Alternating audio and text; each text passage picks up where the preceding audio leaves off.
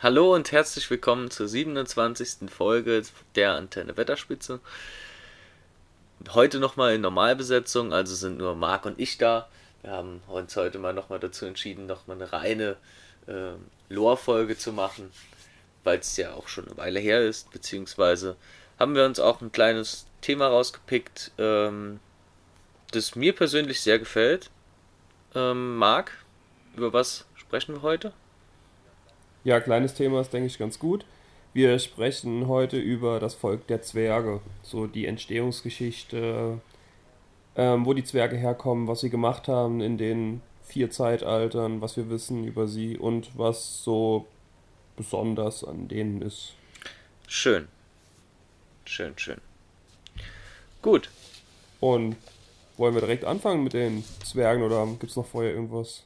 Ähm, nein, es gibt tatsächlich vorher noch ein paar News. Und zwar ähm, ist die Woche ein Darsteller des Herr der Ringe Casts verstorben. Ähm, Bruce Elpress, der gute Mann, ähm, spielte im Herrn der Ringe den Krieger Aldor bei der Schlacht um Helms Klamm. Ähm, ich glaube, das ich glaube, das war der, der immer so bei, bei Theoden stand oder beziehungsweise der ein, zweimal eingeblendet wurde, wenn es so hin und her ging. Der hat auf jeden Fall den ersten Pfeil geschossen. Ah, ach so, das war der, der den ersten Pfeil geschossen hat. Also der eigentlich gar nicht schießen wollte, der dann irgendwie abgerutscht ist und dann doch den das Gefecht eröffnet hat, mehr oder weniger. Ah, okay, dann hatte der mit Theoden nichts im Hut. Der stand dann einfach oben auf dem, auf dem äh, in der Hornburg an der Zinn an den Zinnen und ähm, ja. Ach, das war der. Ich habe den, für, hab den für einen ganz anderen gehalten. Aber ja, es zeigt mal wieder, dass die Zeit nicht stehen bleibt und dass der Herr der Ringe Cast jetzt auch doch schon 20 Jahre zurückliegt. Und 20 Jahre sind dann doch schon einiges. Ja, durchaus. Gut. So viel an dieser Stelle. Machen wir weiter mit den Zwergen. Genau, und fangen wir am besten auch ganz vorne an. Da fangen wir ganz vorne an.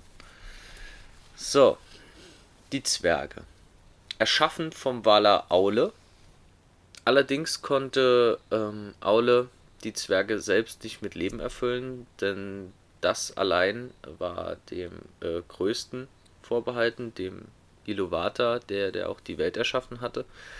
Und der rückte auch von seinem ursprünglichen Plan ab, die, also Mittelerde nur mit den Elben zu besiedeln und ähm, so mit besiedelte er dann Mittelerde zuerst mit den Elben und danach folgten dann halt auch die Zwerge, weil er ähm, diesen Einsatz Aules und die Kreativität Aules ähm, auch würdigen wollte und somit ähm, ja, waren dann die Zwerge geschaffen. Ja gut, Kreativität, weiß nicht, ob er an der Stelle kreativ war, dass die halt anders aussehen.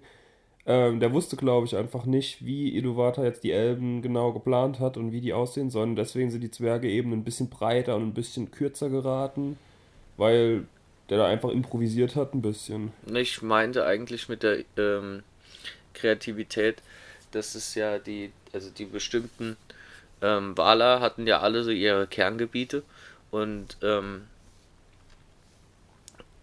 darüber hinaus waren sie ja wenig aktiv. Also sie haben ja eigentlich quasi nur in ihrer äh, Sparte gearbeitet. So war es ja mhm. auch Melkor, der nur bestehendes, also schon bestehendes verformen und ähm, abändern konnte, aber selbst nichts Neues kreieren konnte. Er konnte, er konnte zwar, er konnte zwar verschiedene Rassen holen und bis aufs allerwiderlichste ähm, entstellen, aber er konnte jetzt nicht so hingehen wie Aule und äh, quasi ein ganz neues Volk ähm, okay, so, erschaffen. So habe ich das gemeint. Okay. Ja, und Aule hat die hat eben sieben Zwergenväter erschaffen, die wie leblose Marionetten eben in Höhlen oder Bergtälern eben lagen oder in, innerhalb von Bergen und die konnten nur zu Leben erwachen, wie du schon gesagt hast, wenn Aule sich genau darauf konzentriert hat. Also der konnte in der Zeit nichts anderes machen. Der war quasi so der Marionettenspieler von denen ein bisschen.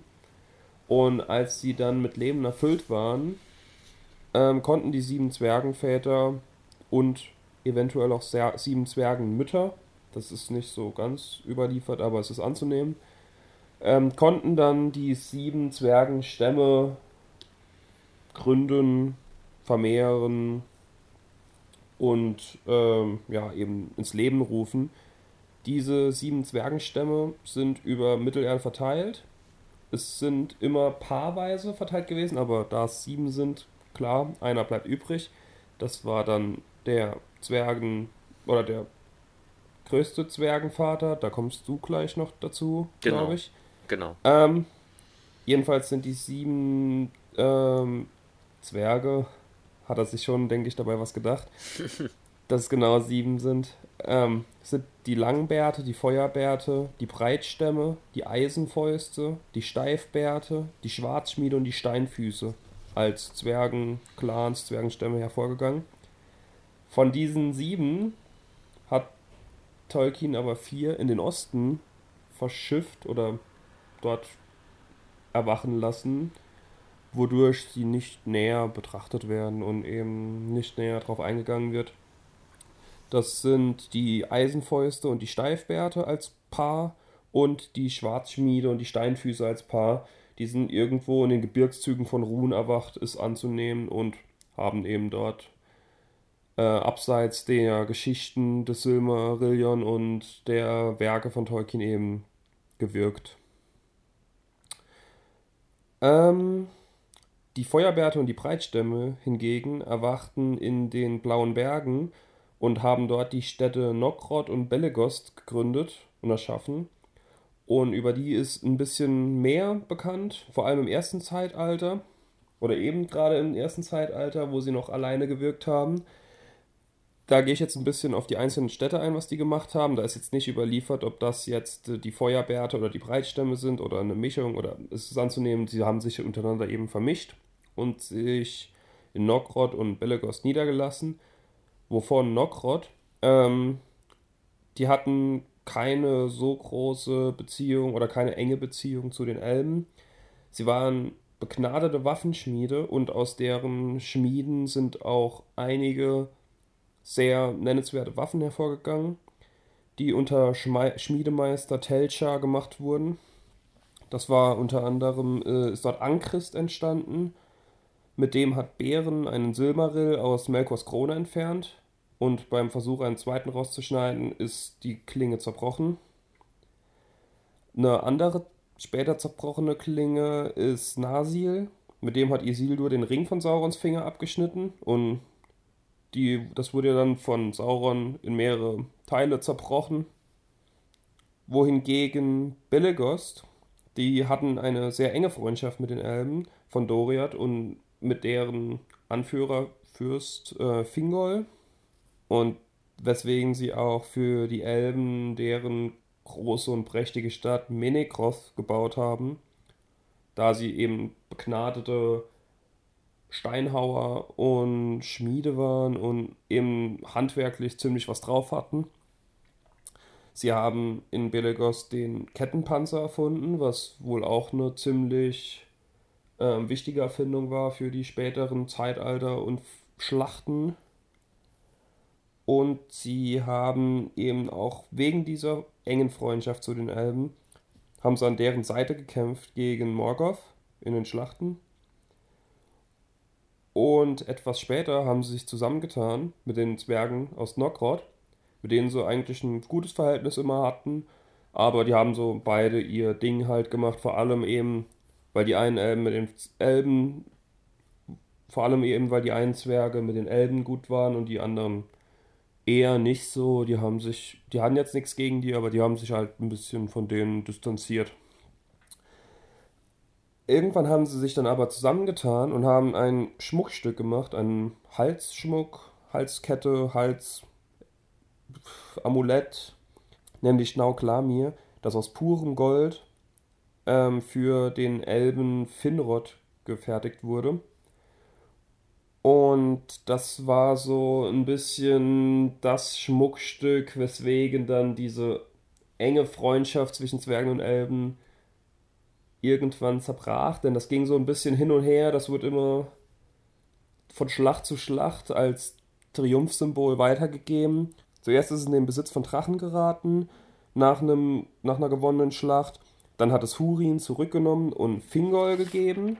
Ähm, dieser wollte dann eben, um noch mehr auf seinem Triumph zu beharren, dass er Nauklamir wieder zurückbekommen hat, noch einen Silmaril, den sie auch in der Schlacht errungen haben, wollte er in Nauklamir einarbeiten lassen, hat dafür die Zwerge von Nokrod in Auftrag gegeben, dass sie das machen. Diese hatten aber eine andere Idee. Die fanden den Silmaril und das Schmuckstück so gut, dass sie es einfach nicht mehr zurückgeben wollten, haben Besitzansprüche entwickelt und Neid und haben Fingol dann einfach erschlagen. Hm. Ja, das war wohl so der ausschlaggebende Punkt, weshalb das so langsam gebröckelt ist zwischen Elben und Zwergen. Die Elben haben sich natürlich gerecht, dass sie Fingol getötet haben, die Zwerge, und sind hingegangen, haben Zwerge gefangen genommen und sie gefoltert und getötet. Die Zwerge hingegen wieder sind hingegangen und haben Menekrov zerstört und verwüstet. Und so ging das immer hin und her und hin und her. Und irgendwann kam dann die, kamen dann die großen Schlachten am Ende des ersten Zeitalters, ähm, denen eben Belegost und Nokrod komplett zum Opfer gefallen sind und komplett zerstört und verwüstet wurden. Die Zwerge hatten dann keine Behausung mehr, die, die überlebten und übrig geblieben sind und sind zum Beginn des zweiten Zeitalters zum Großteil weitergezogen nach Khazad-dûm. Richtig. Und was sie in Khazad-dûm oder wer sie da erwartet hat. Da steige ich jetzt ein. Genau.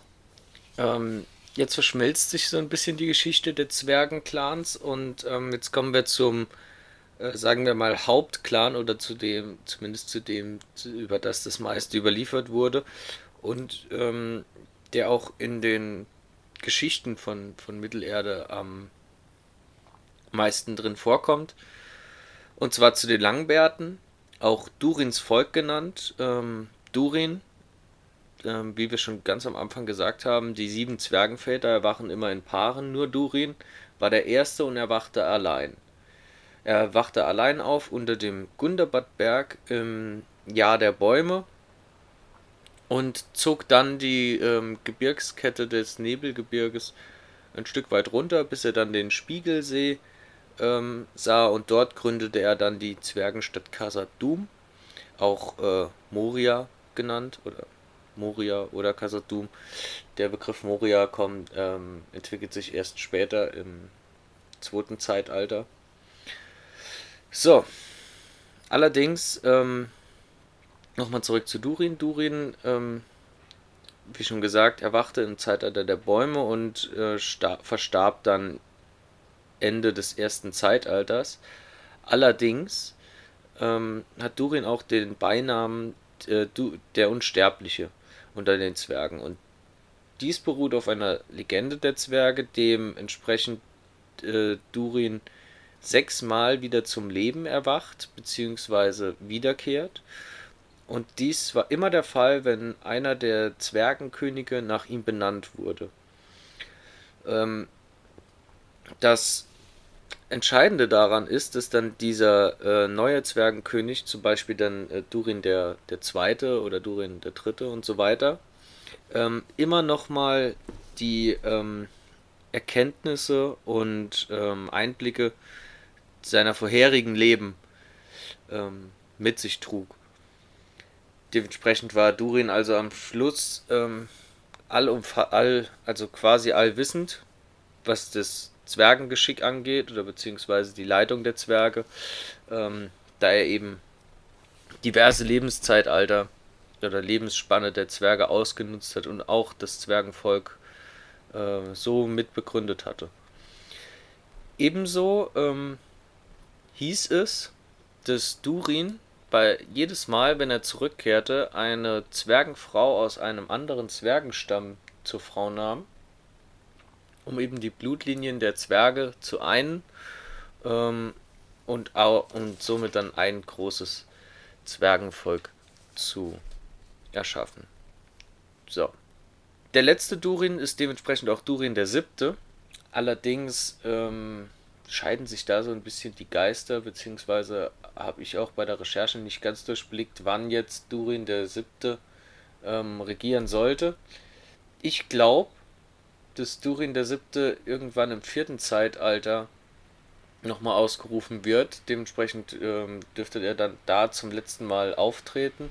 Es kann allerdings auch sein, dass äh, Durin der Siebte im ähm, dritten Zeitalter noch vor ähm, Smaug den Erebor vernichtet aufgetreten ist. Wobei ich da aber auch ähm, vorsichtig wäre. Ich denke eher, dass Durin im, im vierten Zeitalter zum letzten Mal aufgetreten ist, weil das vorher eigentlich nicht so in die äh, Königslinie der Zwerge passen sollte. Kommen wir erstmal noch zur Geschichte der, der Langbärte. Und zwar steige ich jetzt genau da ein, wo du aufgehört hast, im zweiten Zeitalter, im Jahr 20. Ähm, da besteht die Stadt Khazad-dûm schon. Er wurde ja, wie schon gesagt, im ersten Zeitalter von Durin gegründet. Und da treffen dann die Zwerge aus, ähm, aus Billegost und, und Nokrad ein und sie verstärken dann dort das Zwergenvolk. Ähm, dahingegen ähm, blüht auch irgendwie wieder nochmal die Freundschaft zu den Elben auf, als 700, im Jahr 750 die Noldor in die Eregion gründen und es dann zu einem regen Handel zwischen Elben und Zwergen aus Khazad-dûm und der Eregion kommt, bis eben Sauron ähm, im zweiten Zeitalter die Eregion erobert ähm, und die Zwerge sich dann einschließen. Eben durch, diese, durch diesen Einschluss ähm, nennen dann die, die Elben ähm, die Zwerge, also die Zwergenstadt Khazad-dûm immer nur noch Moria, weshalb dann auch der Name Moria ins Spiel kam.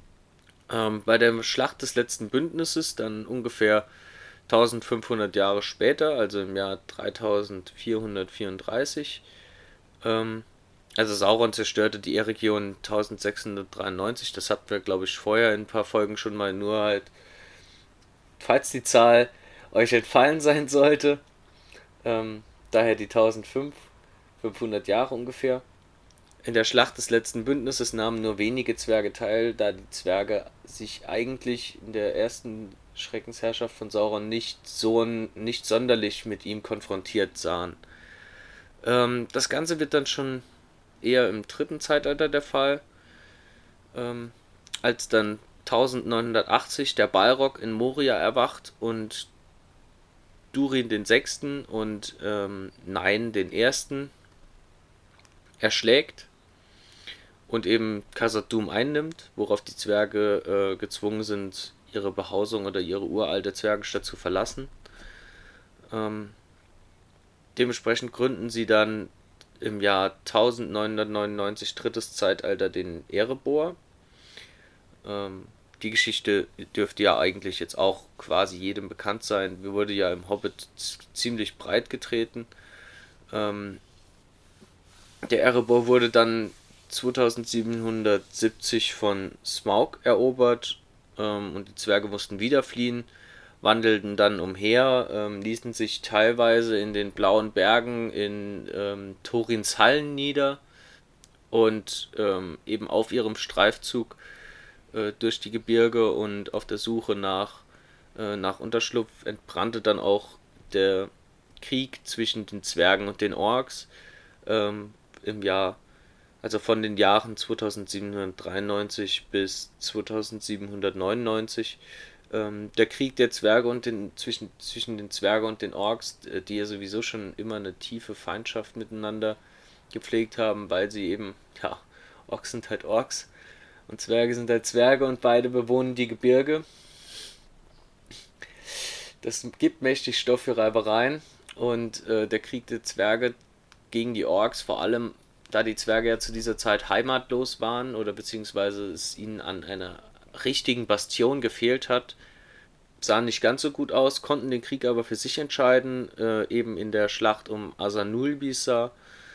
Ähm, daraufhin, ähm, wie schon gesagt, lassen sich viele Zwerge in den Eredluin nieder, ähm, die ja noch Ausläufer das, also die blauen Gebirge sind ja noch die letzten Ausläufer der Gebirgsketten der Zwerge des ersten Zeitalters. Es ist ja, im ersten Zeitalter war ja die, die Gebirgskette recht östlich oder beziehungsweise damals ziemlich mittig ähm, von Mittelerde und jetzt ist, bietet, bildet sie halt den restlichen, äh, den westlichen Rand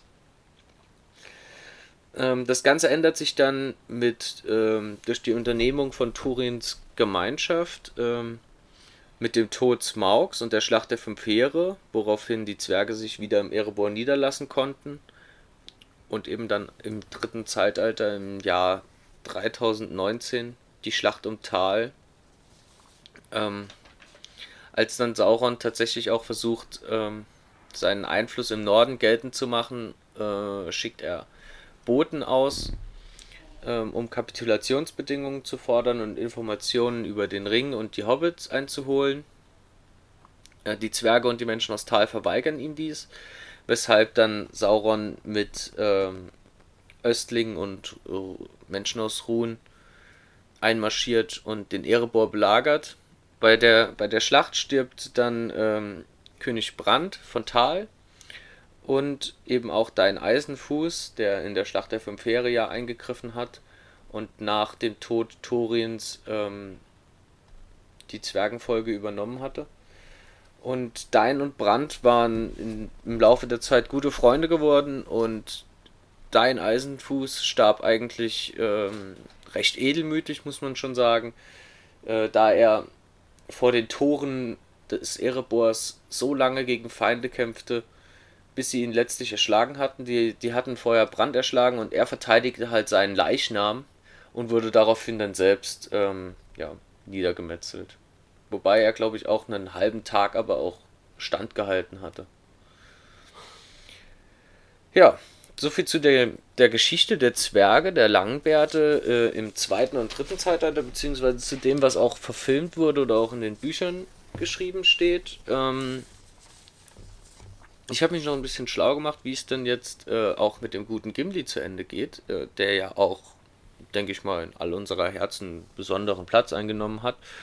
Ähm, ist ja auch schon ein süßer Charakter. Findest du nicht? Doch, klar. Also ich meine, das ist schon, das ist schon atemberaubend, wie er sich da mit Legolas wegbechert. Oder wenn er anfängt, die Orks zu zählen, das ist schon immer, immer ein ja, Highlight. Tolle, tolle Szenen, das ist klar. Ganz wichtiger Charakter. Eher, ja, gefähr eher gefährlich auf kurze Entfernungen. Gimli besiedelt nach dem Ringkrieg ähm, die glitzernden Höhlen in Helmsklamm, die er ja auch ähm, im Film jetzt zwar nicht besonders, aber im Buch ähm, heldenhaft verteidigt, nachdem der Klammball fällt wird, wird ja die, ähm, werden ja die Gefährten ein bisschen gespalten. Und Gimli zieht sich eben in die glitzernden Höhlen zurück und verteidigt diese und ist dann von daraufhin von der Schönheit der glitzernden Höhlen, die auch im Laufe der Zeitalter von den Zwergen errichtet wurden, so geschockt, dass er sich vornimmt, ähm, nach dem Ringkrieg dort tatsächlich dann zu siedeln. Das macht er dann auch.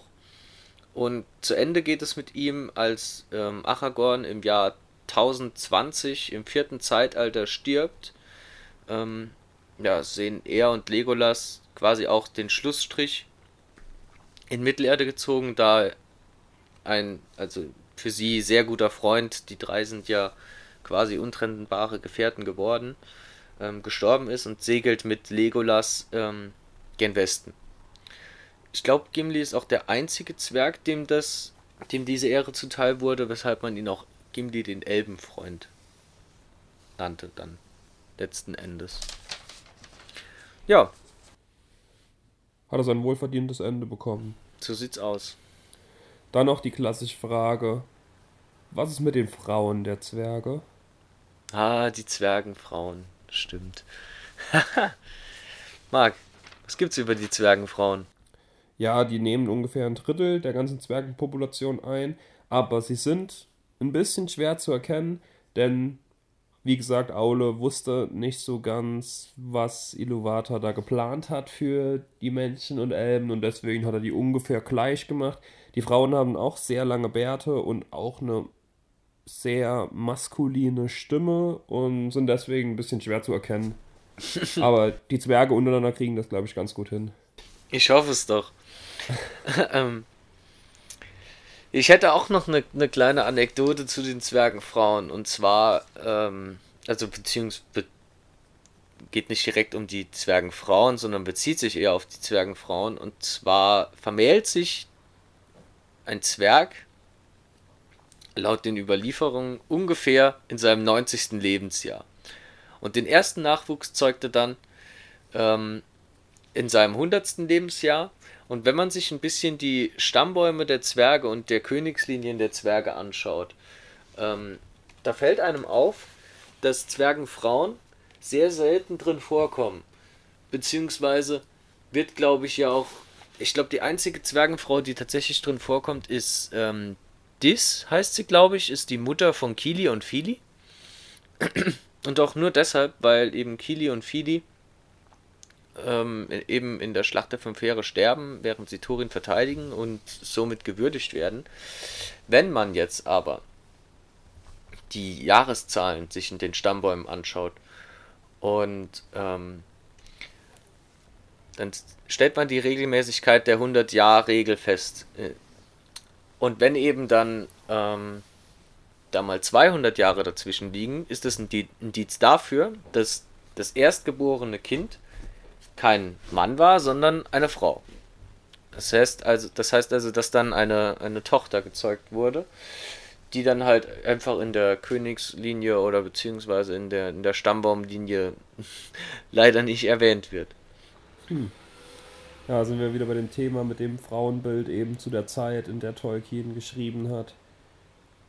Dass das halt, glaube ich, vor allem in England eben auch noch ein anderes Ding war. Da war es ja auch mit den. Wobei, da hat ja auch schon Queen Elizabeth geherrscht. Aber trotzdem, ich glaube, das war trotzdem noch ein ganz anderes Bild von der Frau und von auch Regierungsanspruch von der Frau. Ja, ich weiß nicht, ob man da jetzt unbedingt ein, eine Verbindung ziehen muss. Kann auch einfach sein, dass es so eine, eine, eigene Zwergenart ist, kann ich mir schon gut vorstellen, weil ja auch eben über die Zwergenfrauen wenig bekannt ist, beziehungsweise sie quasi wie die Zwergenmänner behandelt werden. Da gibt es ja bei den, bei den Elben schon, schon ganz andere Ausnahmen. Ja gut, bei den Ents ist es ja aber genauso. Da wird ja auch gar nichts zu den Frauen gesagt. Die sind ja auch irgendwie woanders hingekommen und dann werden sie nicht mehr erwähnt. Vielleicht. Also es zieht sich schon so ein bisschen durch die verschiedenen Völker von Mittelerde hindurch. Vielleicht gab es da aber auch einfach einen schöpferischen Mangel. Ja, gut, das kann auch sein. Ich meine, wenn man schon sich so viel, so, so viel erdacht hat, das hat er ja dann auch immer, also hat sich das ja alles schön ausgedacht, aber wenn ihm dann tatsächlich, äh, wenn man so den Eindruck hatte, er hat jetzt hier nicht die Muse für, das Ganze voll auszuziehen, äh, auszubreiten, dann ähm, packt es in den Osten. Ja.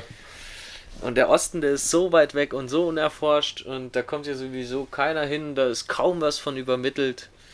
Wie du schon gesagt hast, auch die, die vier, die anderen vier Zwergenstämme, dass eben von denen auch quasi nur überliefert wurde oder beziehungsweise auch Gerüchte gesponnen wurde, dass ähm, sie mit den, den Einwohnern aus Ruhen paktierten, die Einwohner aus Ruhen mit Sauron paktierten, was aber wiederum nicht gleich heißt, dass die Zwerge böse sind, denn man muss auch einfach mal schauen, dass da hinten kaum ein anderes Volk lebt und die Zwerge jetzt auch nicht die größten landwirtschaftlich begabtesten Völker äh, zu den größten landwirtschaftlich begabten Völkern gehören. Ja, da eben im Austausch ihre äh, Schmiedekünste anbieten konnten.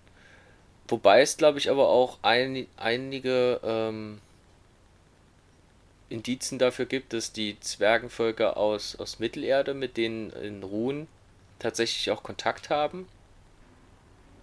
Ich glaube, da gab es auch eine Stelle im, im, im Herrn der Ringe mit geflüchteten Zwergen aus dem Osten? Oder war das der Hobbit? Es gab auf jeden Fall noch so ein paar Verstoßene mm, unter eine Untergruppe von Zwergen, das waren die Kleinzwerge, die kamen aus dem Osten, das, die waren, wurden verbannt von dort, eben vermutlich weil sie anders waren und weil sie noch ein gutes Stück kleiner waren. Das ist überliefert, die kamen nach in den westlicheren Teil von Mittelerde die sind aber schon im ersten Zeitalter ausgestorben. Ja, genau. Da, da war der letzte Meme. Ähm, ja, mit den, mit den Zwergen aus dem Osten komme ich jetzt gerade tatsächlich nicht mehr drauf, in welchem Buch das war. Ähm, ihr könntet es uns hier auch noch schreiben, wenn ihr es, wenn es, also wenn ihr wisst, welche Stelle ich meine, aber ich glaube, da waren dann tatsächlich auch geflüchtete Zwerge aus dem Osten, die vor Saurons Schatten geflohen sind, der jetzt auch no, nachdem er, also nachdem sich die, die Völker von Ruhen ihm unterworfen hatten, ähm, eben auch mit ihm paktierten und dann auch der Druck auf die Zwerge in den Orokani gewachsen war. Ähm, und eben auch ähm, durch das handwerkliche Geschick, durch das sie Handel trieben, äh, gab es hier und da mal Kontakt zwischen den Langbärten in den Eisenbergen und den Zwergen aus den Orokani, ähm, die auch hier und da Handel miteinander trieben. Ja, das war's soweit. Dann denke ich auch zu den Zwergen. Ja. Schreibt uns gerne dazu was, schreibt uns gerne eure Meinung insgesamt über die Zwerge. Ähm, auf Twitter, unserer Website oder auf Instagram könnt ihr uns schreiben. Ansonsten würde ich sagen, war es das für heute. Ähm, noch kurzer Einschub, Yannick. Wie sieht's aus? Letzte, letztes Mal haben wir groß angekündigt, wir, also nicht so groß angekündigt, sondern nur ein bisschen angekündigt. Ähm, wir starten in Herr der Ringe online. Wann geht's los? Bisher haben wir das noch nicht geschafft. Ich habe es noch nicht mal runtergeladen. Ich auch nicht. Aber können wir die Tage tatsächlich angehen? Ja, gut. Schön. Alles klar. Dann hört ihr vielleicht auch dazu nochmal von unserer Seite mal mehr, nicht nur von Doda und André. Wobei man aber auch sagen muss, dass die, beide, dass die beiden das überragend gemacht haben. Und wir halt auch keine Ahnung von dem Spiel haben. Ja. Also, weil wir es eben nicht, nicht gespielt haben und dann zwei Experten von solchem Kaliber da sitzen zu haben, das war schon Gold wert. Das war wirklich Gold wert. Nochmal vielen Dank an die beiden an dieser Stelle.